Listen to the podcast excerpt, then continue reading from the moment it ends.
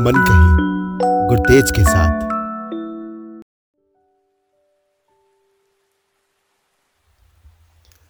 कभी सोचा कि आज के दौर में ये नेगेटिविटी निराशा हमारी ज़िंदगी का अंग क्यों बन गए?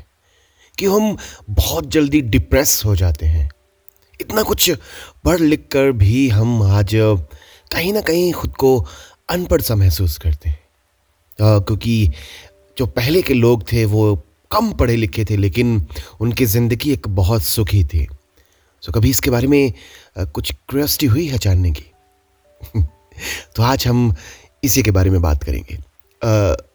तो उससे पहले अगर आप मेरे चैनल पर नए आए हैं, या आपने अभी तक इस चैनल को सब्सक्राइब नहीं किया तो प्लीज़ अभी पॉज करके सब्सक्राइब कर लीजिएगा। अच्छा लगेगा, मुझे भी और आपको भी। तो साथ ही साथ बेल नोटिफिकेशन आइकन ज़रूर दबा दीजिएगा ताकि आपको मेरी हर वीडियो को नोटिफिकेशन टाइम से मिल सके। सो so, आज जो मैं बातें करने आया हूँ आपसे उसका टॉपिक है क्लासरूम किताबें पढ़ने से सिर्फ़ हमें जानकारी मिलती है सबक नहीं। किताबें पढ़ना एजुकेशन नहीं होता। इसके लिए एजुकेशन के लिए हमें ज़िंदगी के फुटपाथ पर घूमना पड़ेगा, धक्के खाने पड़ेंगे। पता क्या है?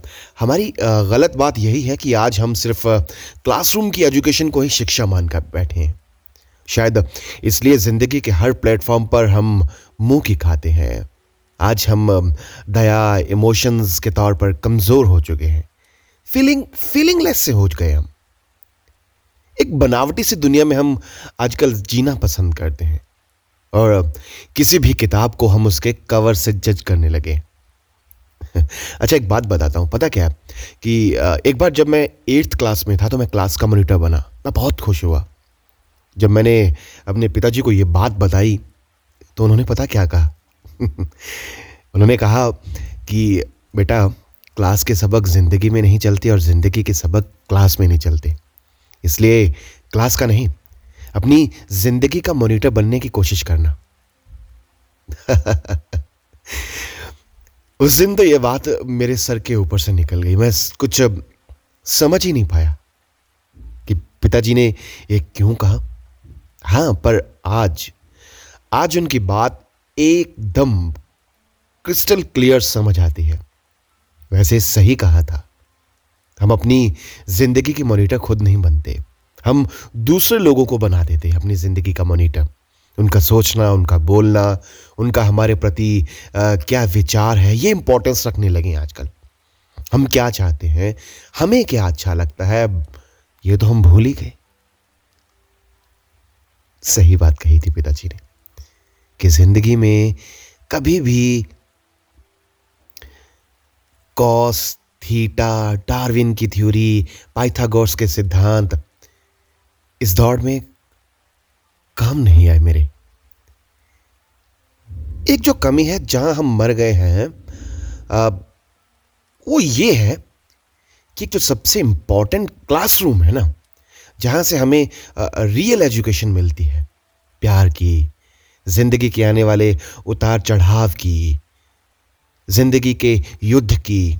जहाँ हमें यह पता चलता है कि हम लाइफ की क्लास के मॉनिटर कैसे बन सकते हैं। वहाँ हम कभी जाते ही नहीं। वहाँ हम कभी गए ही नहीं, जिसे हमने दिल भर कर इग्नोर कर दिया। उस रोशनी की दुनिया को अंधेरे में धकेल दिया। वो क्लासरूम वो यूनिवर्सिटी हर घर में होती है। आपके घर में भी होगी, मेरे घर में भी है। जहाँ हम उसको देखते ही नहीं। वो रूम, वो क्लासरूम, वो ज़िंदगी का क्लासरूम, पता है कौन सा है? वो है हमारे घर का वो कमरा जहाँ हमारे बड़े बुज़ुर्ग रहते हैं। उनके पास बैठो, उनकी बातें सुनो। वो आपको वो नॉलेज दे जाएँगे, वो आपको वो ज्ञान दे जाएँगे जो कोई Oxford J N U Saint Petersburgs या कोई भी टॉप क्लास यूनिवर्सिटी नहीं दे सकती। वो आपको ज़िंदगी का तजुर्बा बिना किसी फ़ीस के मुफ़्त में दे जाएँगे। कि आपको कभी डिप्रेशन नहीं होगा। आप ज़िंदगी के किसी मोड़ पर यह नहीं सोचोगे कि मैं किधर मुड़ूं। आप में कॉन्फिडेंस आएगा डिसीज़न लेने का। तो चलिए, उस क्लासरूम को ज्वाइन कीजिए आज से ही, अभी से ही। इसलिए खुद भी बैठिए और बातें कीजिए। अपने घर के बुज़ुर्गों से और अपने बच्चों को भी आदत डालिए वह बूढ़ों का कमरा नहीं, वह ज़िंदगी का क्लासरूम है, जो आपको अपनी ज़िंदगी का मोनिटर बनाएगा। संभाल के रखिएगा उस क्लासरूम के टीचर्स को।